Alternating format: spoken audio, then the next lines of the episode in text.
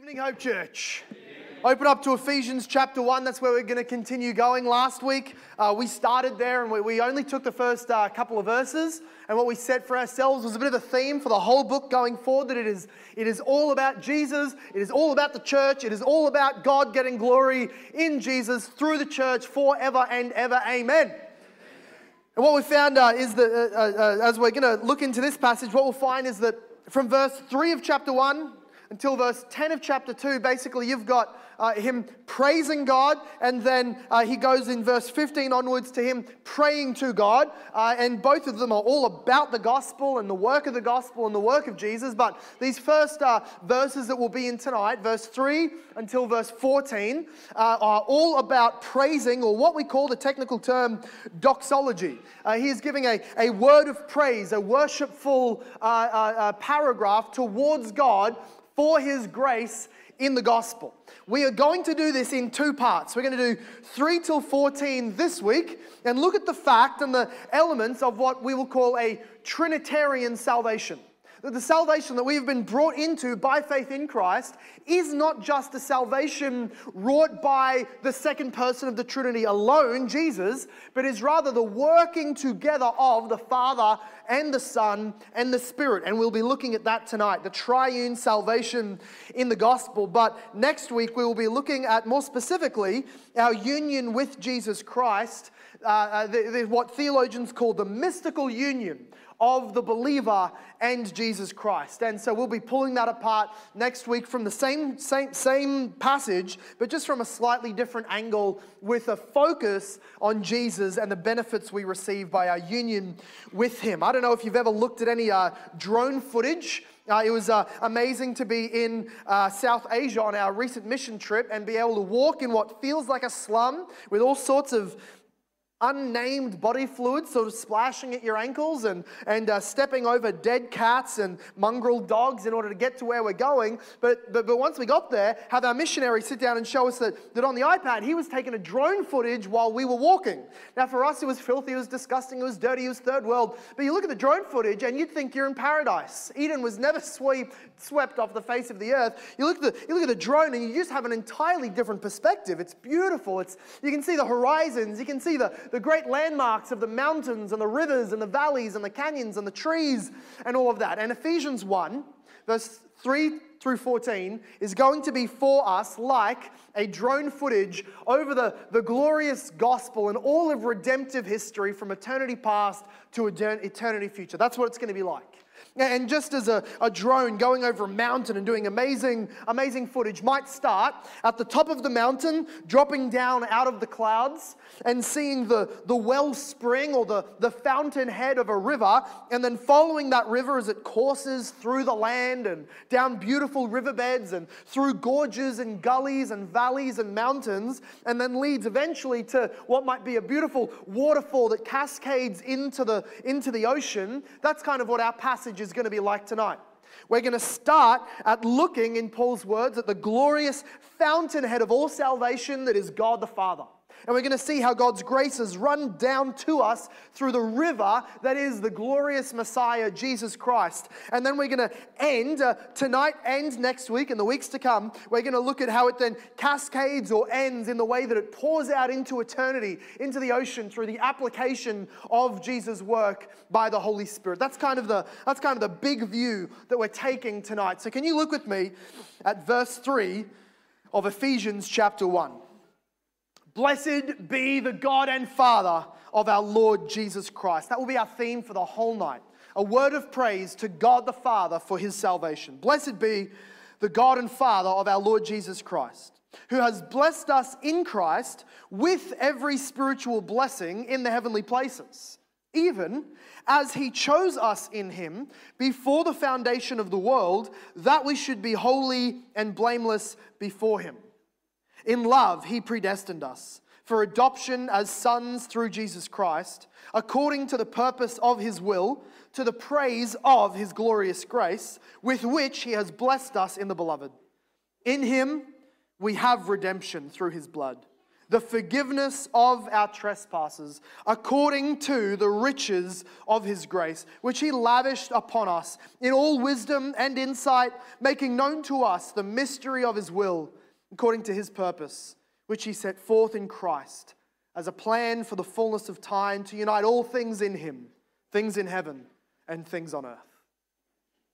In him, we have obtained an inheritance, having been predestined according to the purpose of Him who works all things according to the counsel of His will, so that we who were the first to hope in Christ might be to the praise of His glory. In Him you also, when you heard the word of truth, the gospel of your salvation, and believed in Him, were sealed with the promised Holy Spirit, who is the guarantee of our inheritance until we acquire possession of it to the praise of his glory. May God bless the reading of his own inerrant, glorious word in our midst this evening. Amen. Amen. Look at the first few words of the first verse we're considering tonight, verse 3 Blessed be the God and Father. Then he will talk about the Lord Jesus Christ, and towards the end, verse 13, 14, of the Holy Spirit. I know this will be very simple 101 for many of us, but let us make sure we're all up to speed since what goes assumed is what usually goes ignored. Let's bring it back into our focus tonight of the doctrine of the Trinity.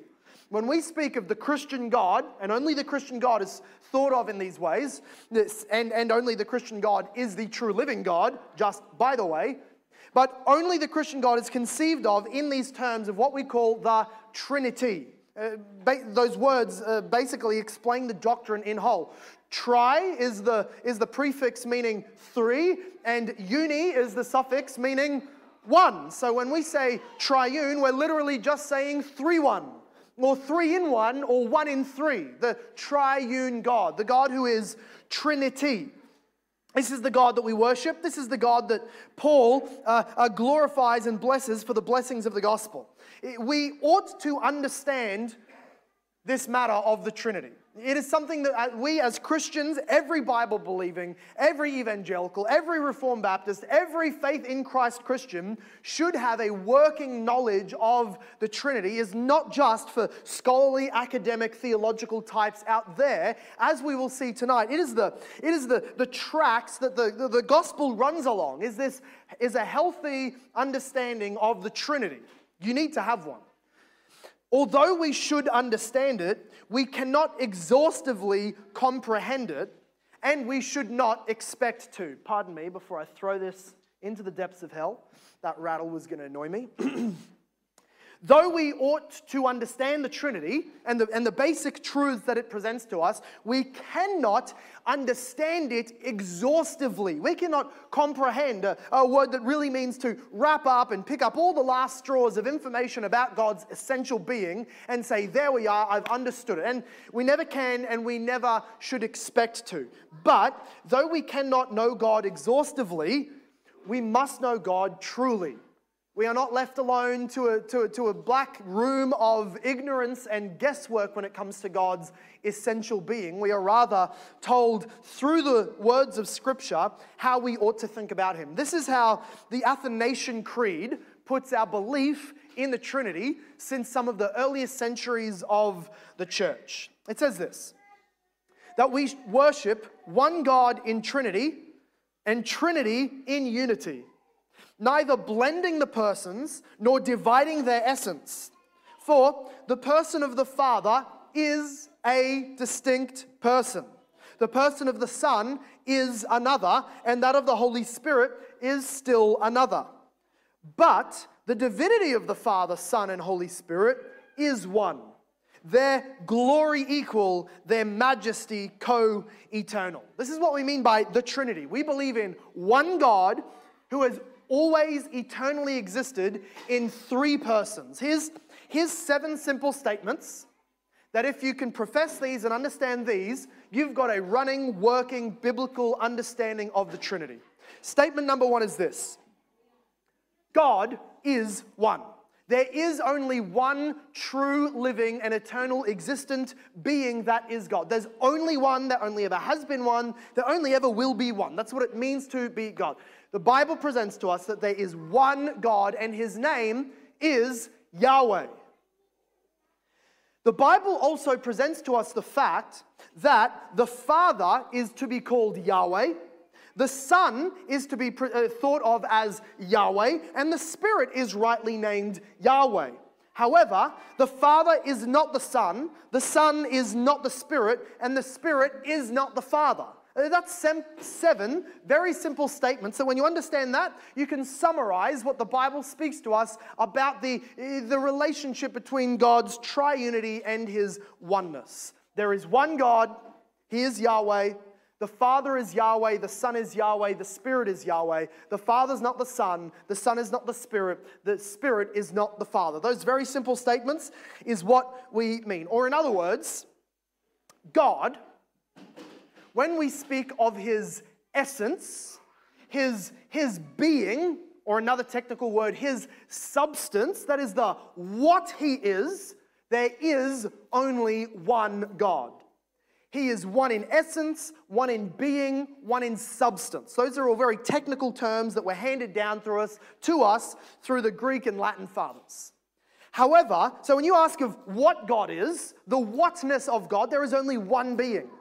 When we start speaking of the who of God, or the personas in God, or the persons, another technical word might be the subsistences, he subsists in three persons within the one essential being of God. I hope I have lost none of you. I trust that you're all up to date. You know the Latin, you remember the Greek, and you're all just rattling off the triune creeds in your head as we speak, no doubt. This is what we call the ontological trinity.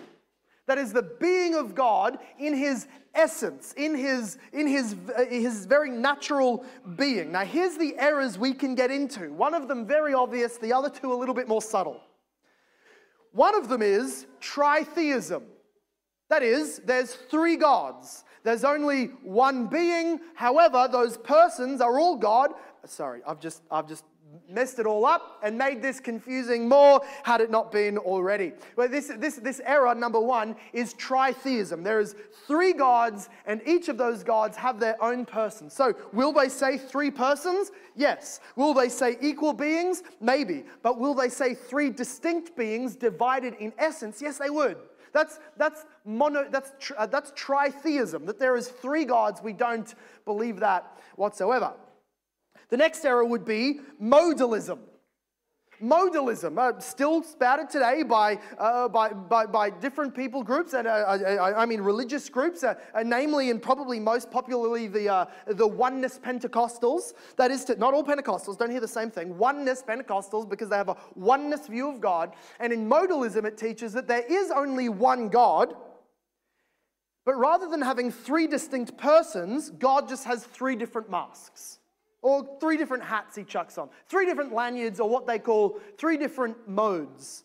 That he presented himself in the mode of the Father in the Old Testament, the mode of the Son in the incarnation, and the mode of the Spirit in the church age, but they're all the same person, just swapping masks. They are one being, one person, modalism. That's a heresy. And, and just to sort of pop the bubble of any of the parents that have tried to help their kids understand the Trinity, if you've ever used the analogy of water for the Trinity, you've been making little heretics because that is modalism. We might say the Trinity is like, it's like the, the three in one, like water. You know, water can be liquid sometimes, solid other times, gas at other times. That's modalism. God's not like that. He's not sometimes Father, sometimes Son, sometimes Spirit. He is at all times, always, exhaustively Father, Son, Holy Spirit. So that's modalism. The third one is partialism. And that would be to say that, that there, is, there is one being who is God, there is three beings in that God, but each of those beings have a third of the being of the ultimate God. They're, they're all a third God. So the Father is a third God, the Son is a third God, the, Son, the Spirit is a third God, but together they make up the totality or they, they exhaust the attributes of Yahweh. That also is an error and a historic heresy. Now, the analogy that you parents have been using to teach your kids that one and get them burned at the stake is the egg analogy. And I, and I hope you haven't used it, where we say, well, you know, God is, He's three in one, He's like an egg. You know, the, there's the Father who's the shell, there's the Son who's the yolk, and they're all held together by the, by the, by the white of the Spirit. Well, well, what's wrong with that? Well, the fact is that if you were to take a shell, a shell only, and go up to some hipster on a Saturday afternoon, 11, and, or, and give him his breakfast, he would sit there with his little man bun and say, Where's the egg? You can't say that, well, I've given you the egg. He would say, You've given me part of the egg. That egg is not, uh, that shell is not the egg. The essence of the shell is different from the essence of the whole egg. And, and so it is that if we have a partialistic view of God, or we're committing this heresy of partialism, then we will say they're all a third God. But what that means is that the Father is not God, He's a third God. The Son is not fully God, He's only a third God. The Spirit is not God. It would be inappropriate to ever speak of them each as having those attributes. Rather, that would be the heresy. So we rather come back to the creed that reminds us we worship one God in Trinity and Trinity in unity, neither blending their persons, that would be modalism, or dividing their essence, that would be tritheism. This is, as we've said, the ontological trinity. A little crash course for you in our, in our seminary studies about the, the, the, the ontology, the being, the nature of God in his trinity. But we're going to start looking tonight into Ephesians in verse 3 onwards at the economic trinity. This is another term. This is, does not mean we're considering the other three people in the Godhead as if there were, there were six of them. Uh, we're not speaking of a different God. What we're meaning is, and neither are we going to start talking about financial matters and legal things and the economic trinity. What we mean is that this is the Trinity as they reveal themselves to us in history through the Word in the working of salvation as Yahweh in three persons works out the salvation through history, he shows to us, he reveals to us that the Father has particular roles that the Son does not fulfill.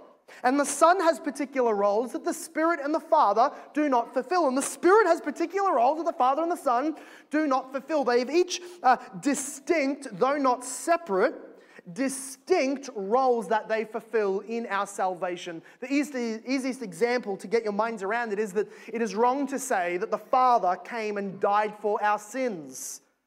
Don't jab them. Don't, annoy, don't, don't point at them, but have you ever been in the prayer meeting? Father, we thank you so much for coming and dying for our sins.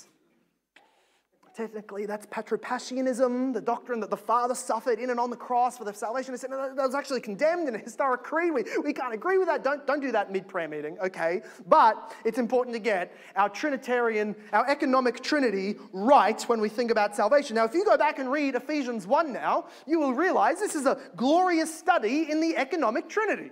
So let's look briefly, verse 3 through 6 is mostly about the Father. This is a little bit of a, a, forced division on the text. I know that we can see the work of each member of the Trinity in each, in each moment that is mentioned here, but largely the Father is discussed in verse 3 to 6 as the one who elects and predestines and plans.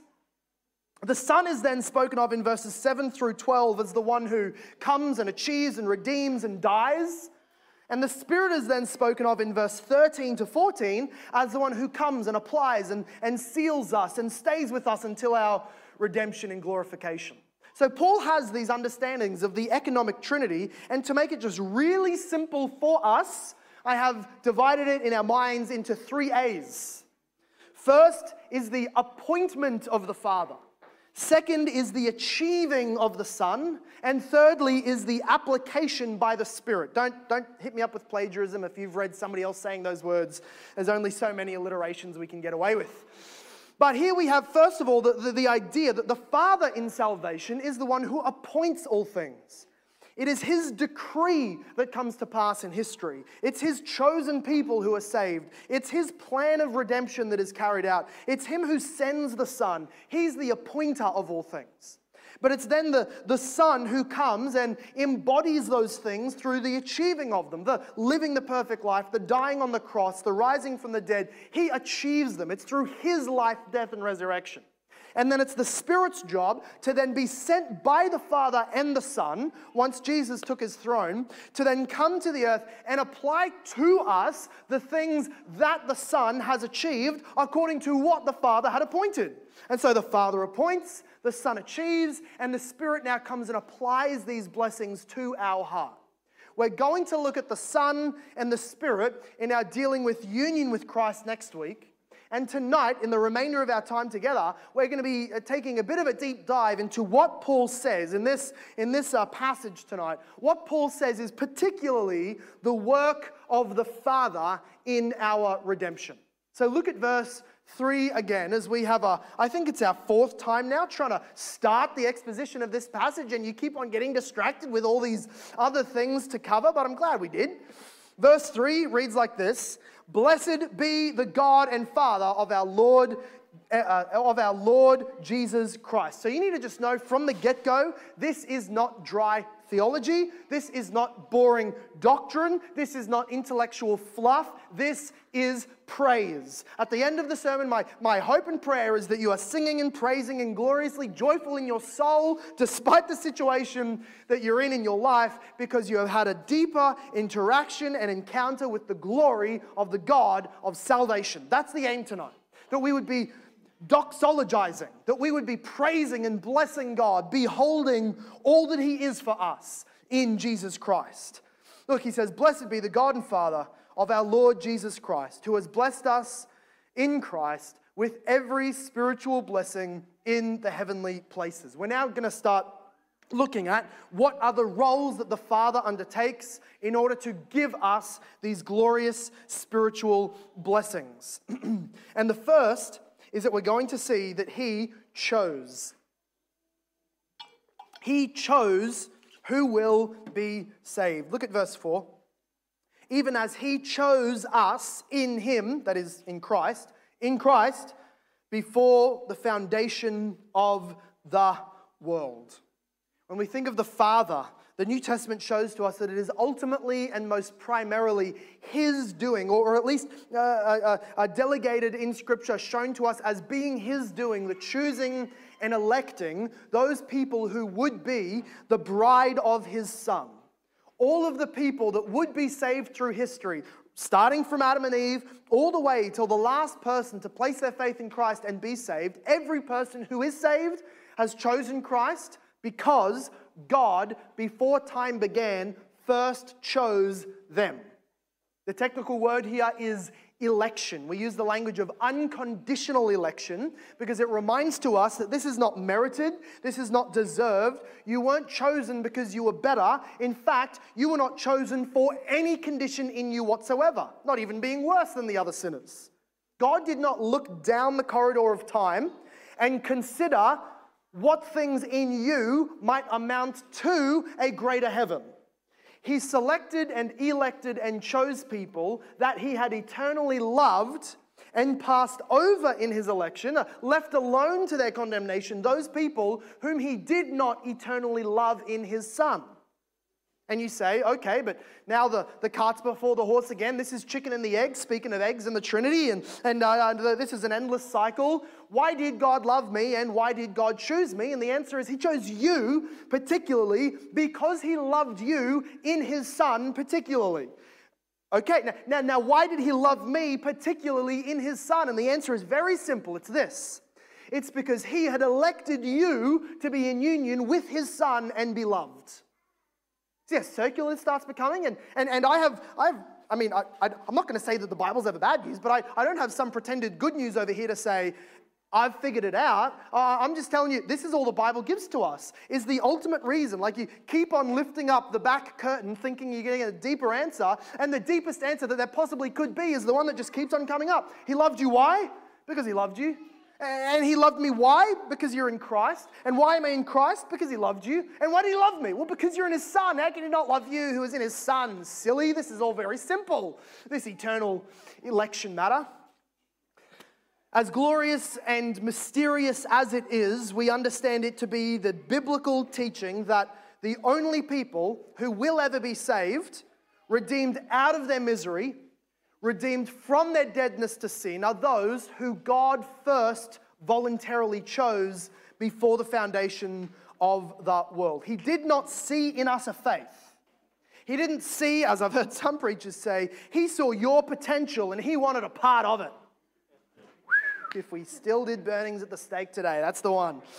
He did not see in you a faith and then think, ah, yes, he'll believe, she'll believe, so I'll choose them. It's, it's not like, like other preachers will try and tell you that God's elected everybody. Okay, he's, he's ticked saved on everybody's ballot, and the devil's come along and he's ticked unsaved on everybody's ballot. But you, you have the decisive pen. You have the decisive vote which will decide whether you go heaven or hell. God's elected you all, but you now must choose. Neither is it that. There is many different types of election in the Bible. But in this sense, what we are talking about is God choosing freely without consideration of what is in you or what is in anybody else. He is choosing freely according to his own purposes who he will save, and only those people will be saved. Is outlined for, for us deeper in Romans 9. In verse 6, he applies by the same author, Paul, he says, So then, it depends not on human will or exertion it's not actually on your choice, which would be your human will, nor is it on the basis of your works, which would be your exertion. Not on human will, not on exertion, but on God who has mercy. He simply has mercy on whom he wants to have mercy, and he doesn't have mercy on those whom he doesn't choose to have his mercy on. And no one can demand his mercy or his grace because it's mercy. If you're at the mercy of God, then that means you can't demand his mercy. If you're the sinner, if you're the guilty one, if you're the condemned one, if you're the creature and you're at the mercy and grace of God, it's no longer grace if you put your hand up and say, You owe it to me. If you gave it to Bob, you got to give it to me. If you gave it to Jill, then I, I'm owed some too. You're no longer thinking of grace.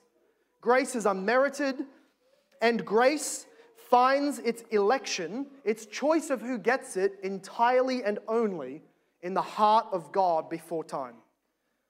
If we don't like it, Romans verse 21 and 23 sort of takes us by the hand and lovingly throws us through a wall. It says this Has the potter no right to make with, with the same lump of clay one vessel for honorable use and another for dishonorable use?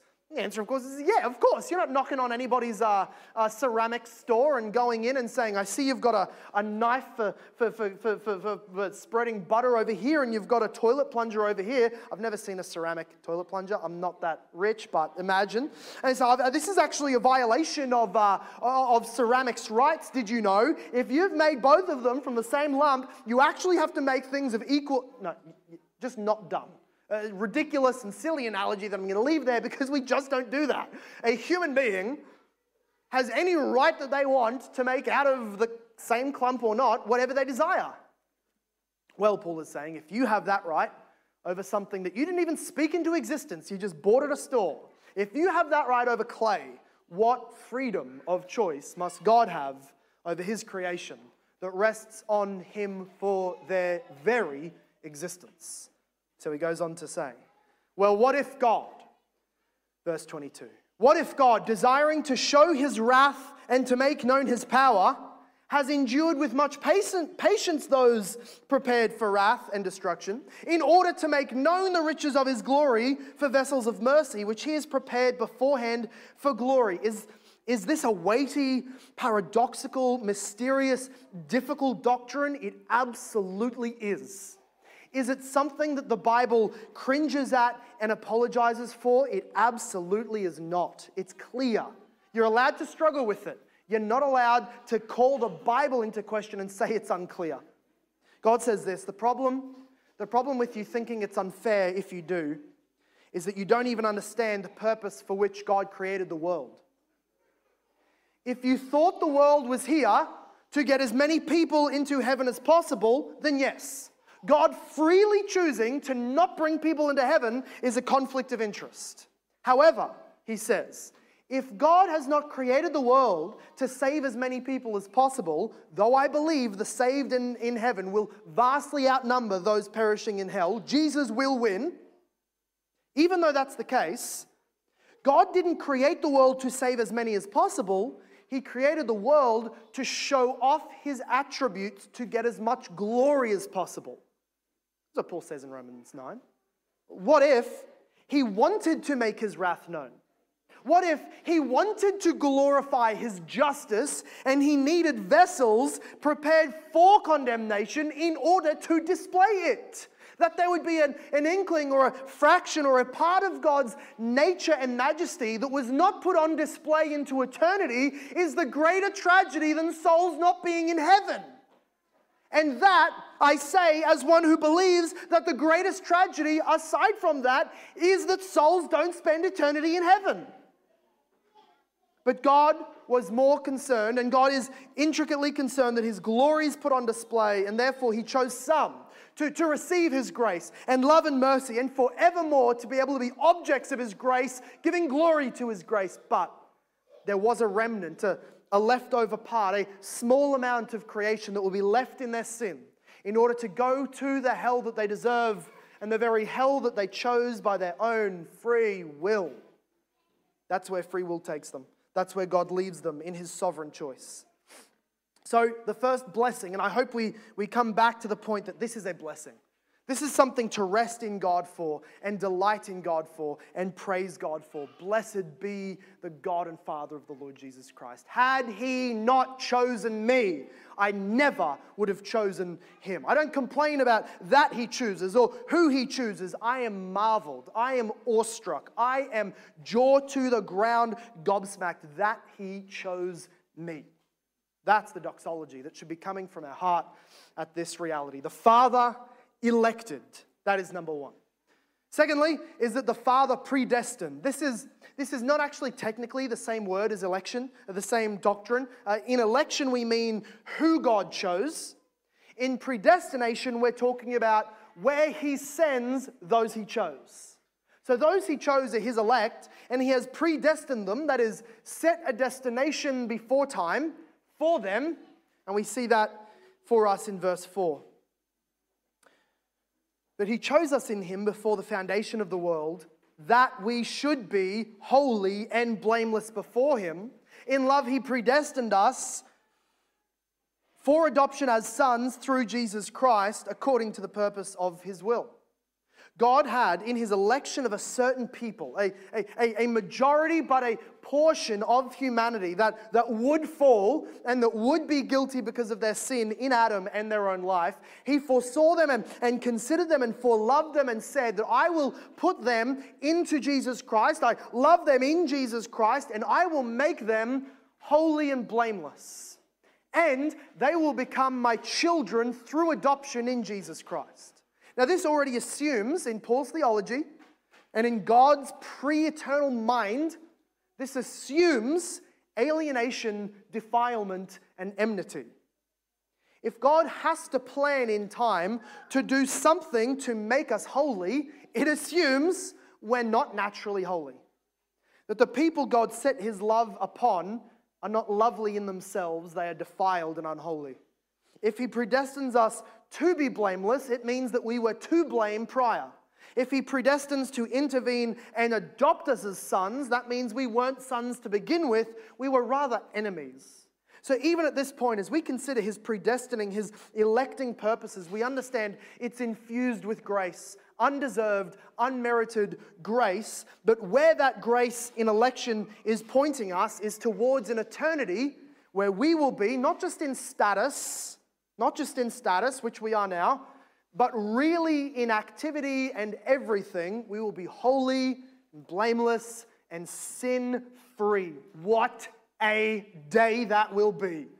No fighting sin, no, no, no mortifying temptation, no, no trying to ignore the lusts of the world, but enjoying everything because everything that pours out of your heart is holy and blameless, God pleasing motives. That will be a great day.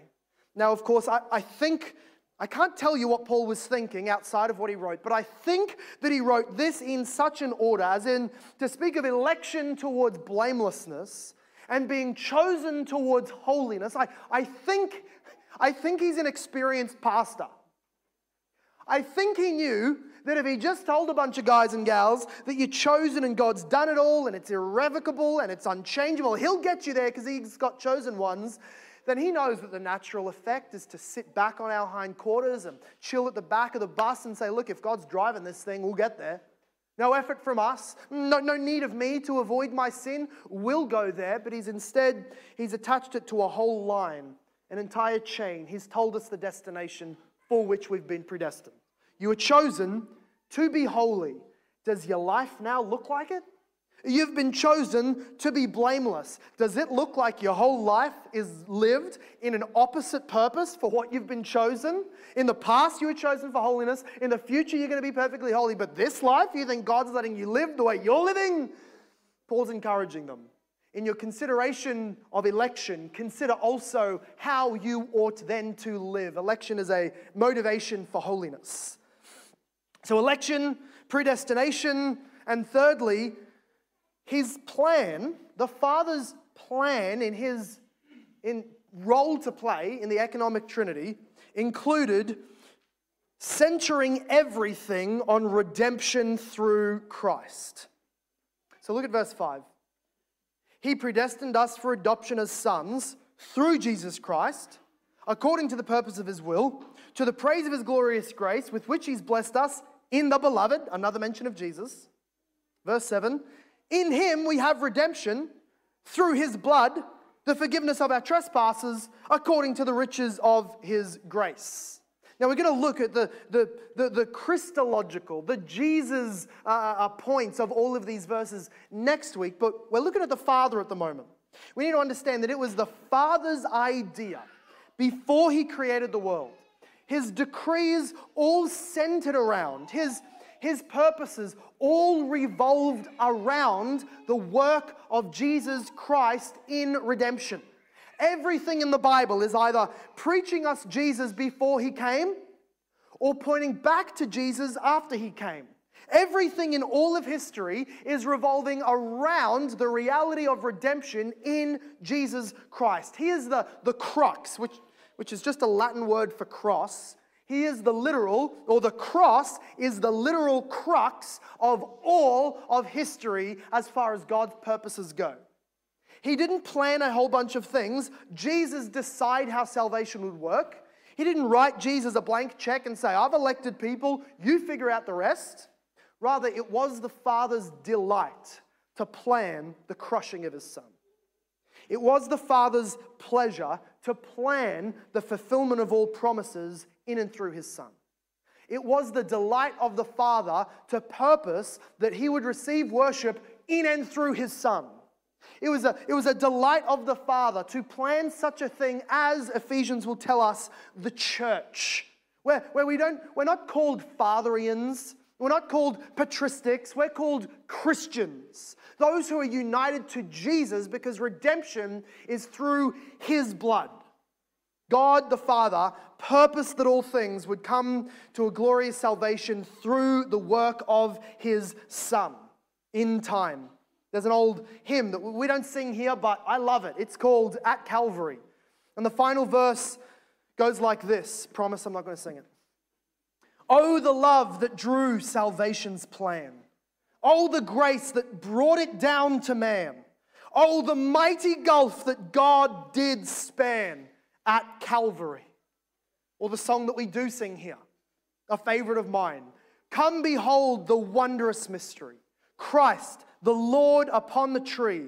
In the stead of ruined sinners hangs the Lamb in victory. See the price of our redemption. See the Father's plan unfold, bringing many sons to glory, grace unmeasured, love untold. Scripture tells us that though Jesus is the Savior, the Father delighted to make him the Savior. One of the Bible's most famous verses. It was God who loved the world and sent his own Son. He is the initiator of all that we find beautiful and good and true in the gospel of Jesus. Fourthly, and this is our, our uh, third last one, fourthly, uh, uh, God had a te- teleology or a telos. He had a teleological purpose. Don't worry, I'll explain it. I know we're doing a lot of Latin, uh, uh, big theological words tonight, but, but and I'm not just missing a H as I say that. Theological is different from teleological. By telos, that's the, uh, the old word that really refers to an end point or a purpose, a goal, an aim. When you ask somebody who's, who's getting up to walk and get something, what is your telos? What you're asking them is, what's the point of you doing this? What's your deal? What's the point? And what this passage shows to us is that the Father not just chose people, not just predestined an end for them, not just predestined that things would happen through Jesus, but also that all things would come to a particular moment, a head, a crux, a climax in history, or a telos. Look at verse the end of verse 5, he talks about this salvation being according to the purpose of his will. He had a will. Look at verse 9. That he's making known to us the mystery of his will, according to his purpose, which he set forth in Christ as a plan for the fullness of time to unite all things in him, things in heaven and things on earth. Or at the end of verse 14, he talks about the inheritance being fully our possession. What we see here is that God has not so planned salvation that your salvation is the last point in the story. Your salvation, as glorious as it is, as much as angels re- rejoice and the Father has joy in heaven at the turning of one repentant sinner, yet that is not the end point of salvation. In other words, it's not all about you. God has an overarching plan of which you and your salvation is graciously a beautiful part, yet it is all about God's ultimate purpose that we read so mysteriously here in verse 9 and 10. That God has a plan to bring everything in history back together. It's the, it's the coalescence and the, the culmination of all of his purposes, like the river cascading over the waterfall into the ocean. It's when finally one day God is with his people face to face, having been separated since the Garden of Eden.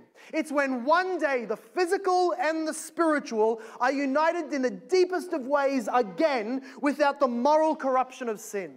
It's when the, the sin is radically moved, uh, is, is radically eradicated and removed from history, from the world, so that no longer is this spirit and the flesh or the good and the evil. All sin will be sent into hell, and all that will be left is glorious goodness and beauty beneath God in his final stage of his kingdom. So when you look at verse 10, and it says, as a plan for the fullness of time, that was Jesus' first coming. The fullness of time was when time was up and Jesus would come and do something that would one day unite all things.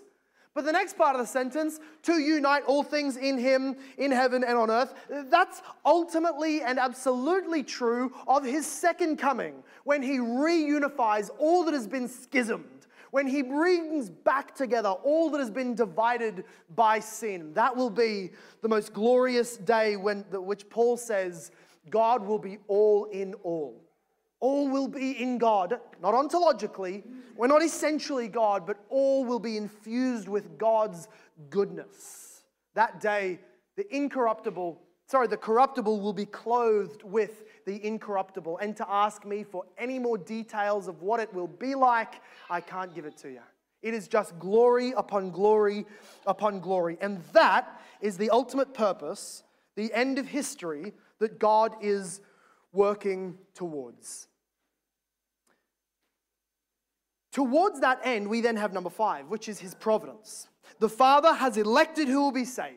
He will predestined where we'll be saved to. He predestined what we would be saved, how we would be saved through Jesus Christ. He is uh, predestining a, a purpose for all of history, where everything is heading. And in the meantime, between creation and that teleological point, between the beginning and the end point, we then have His providence, which is another fancy word for His meticulous control over every atom, cell, star, speck of dust, everything in the universe is under his intricate control. Don't believe those who say he's in charge, but he's not in control. He's in meticulous control. A bird doesn't drop out of the sky without God's intentional exact will. Look with me again at verse 5, where we read of the purpose of his will. Or in verse 9, the mystery of his will according to his purpose. Or in verse 11, where we read that he works all things according to the purpose. Sorry, sorry, sorry. Uh, he is he who works all things according to the counsel of his will. This is God's all encompassing, exhaustive control on everything in history, bringing everything towards the telos, towards, through Jesus' salvation, through the church age, into glory, every single second that goes past, every single rotation of the earth, every single day that passes, Jonathan Edwards says, is like an inch on the turn of a carriage going towards its final home. Every turn of those wheels is just one more, infinitely divided into however small portions you want to. Every single turn of that wheel is just a part of the greater and more glorious purpose of taking the carriage home. The end point is set, and at every, everything that happens in history is simply God moving the carriage closer towards our end point the unity and the unification of all things in Jesus Christ. What a good piece of news that is for sinners like us to know that He is in control. God's insecurity and anxiety does not go up and down with yours each morning. Your salvation does not rise and fall, shake and flutter like your heart does, and your gut does, and your mind does, and your anxieties do day by day. You may fear, you may shake, but it is a, it is a gloriously good thing that the pilot comes and says to you, This thing, it's not running on your hopes and dreams. This thing is running on a thing called jet fuel. This thing has physics going at play that actually your anxiety doesn't budget one bit. So it is with God's salvation for us. The Trinity is working together in their infinite and glorious purposes and are not at one moment thrown off because of your anxieties. And so we can rest easy in the glorious, unchangeable, permanent purposes of God, the purpose of His will, which He absolutely will bring to pass. And our last point as we consider the Father is that everything that He does, which is to say, everything ever, is to His glory. It is for the sake or the purpose of glorifying Himself. Look at verse 6. That our adoption through Jesus, our redemption through Jesus, is to the praise of His glorious grace.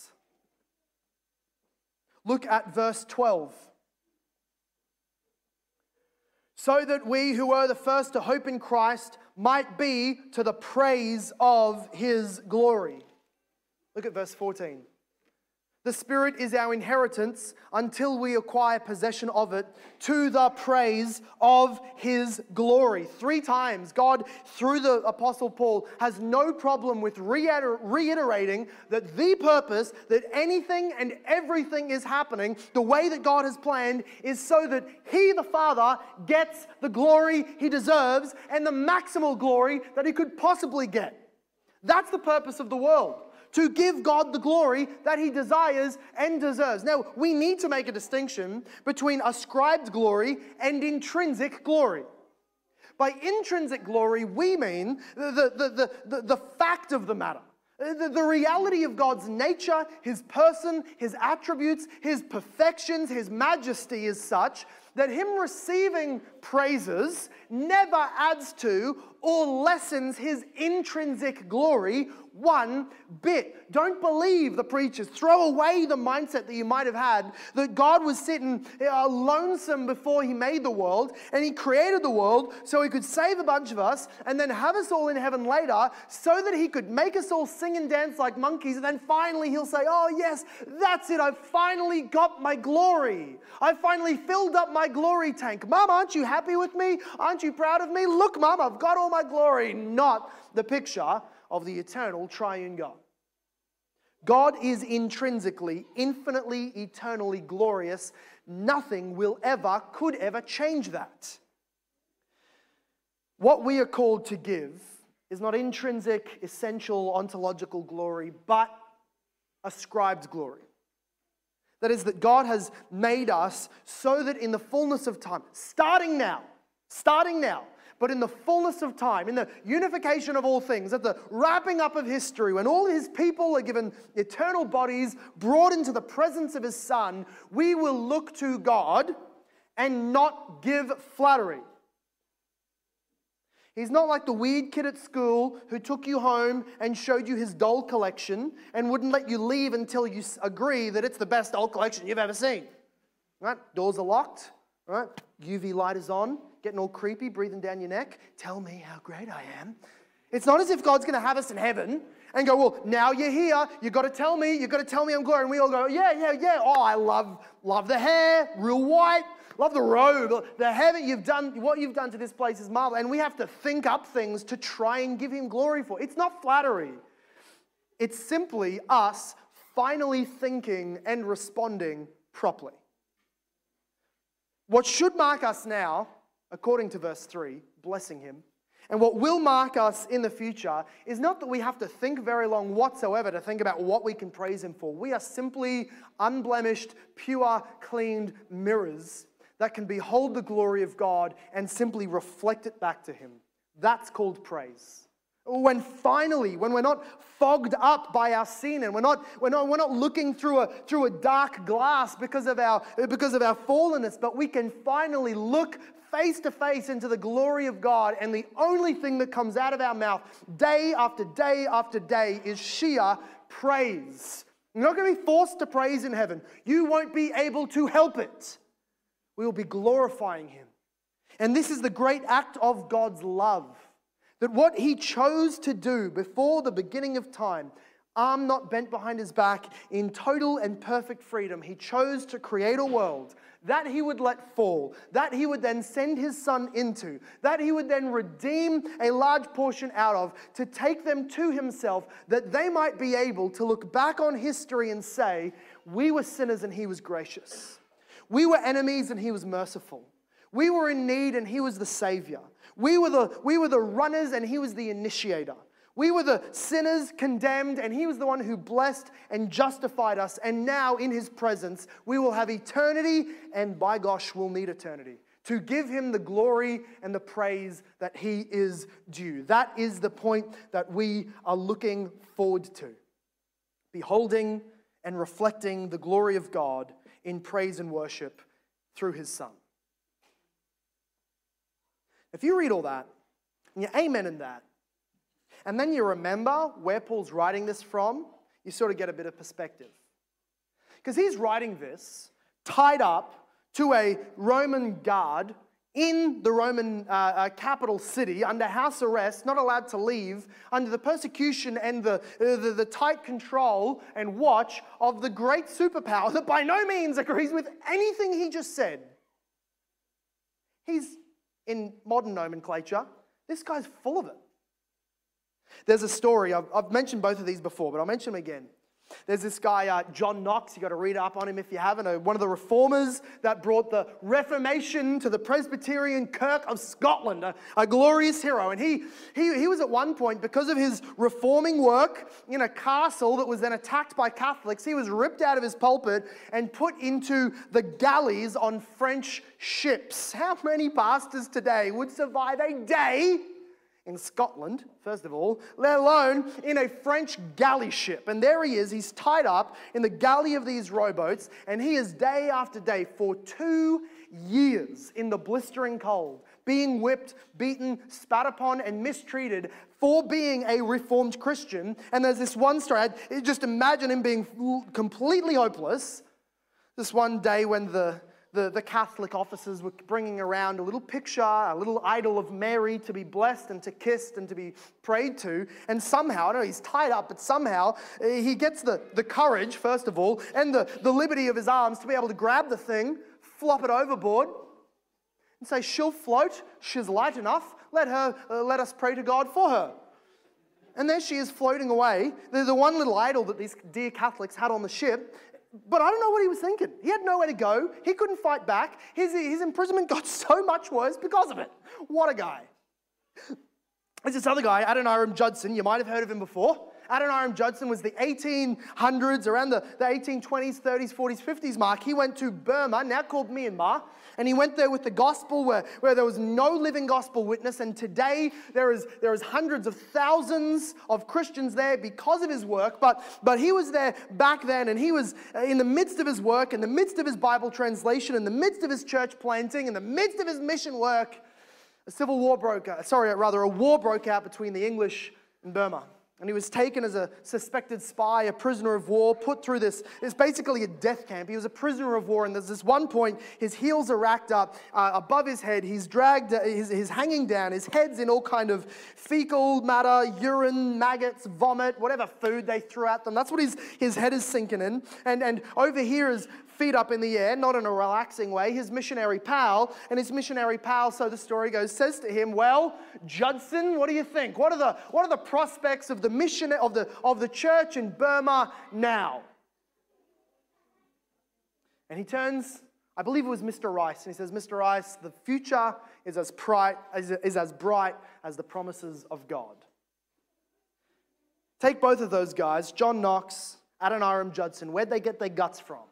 They got their guts from prisoner Paul writing about eternity past, the glories of what is happening according to God's perfect will, and the glories that are yet to be unfolded. And he's doing it from a manky little room in house arrest. Do you, do you let your situation, your work, your finances, your family, your difficulties, your sin, do you let those things cloud the glory that Paul has just, has just shone forth out of Ephesians 1?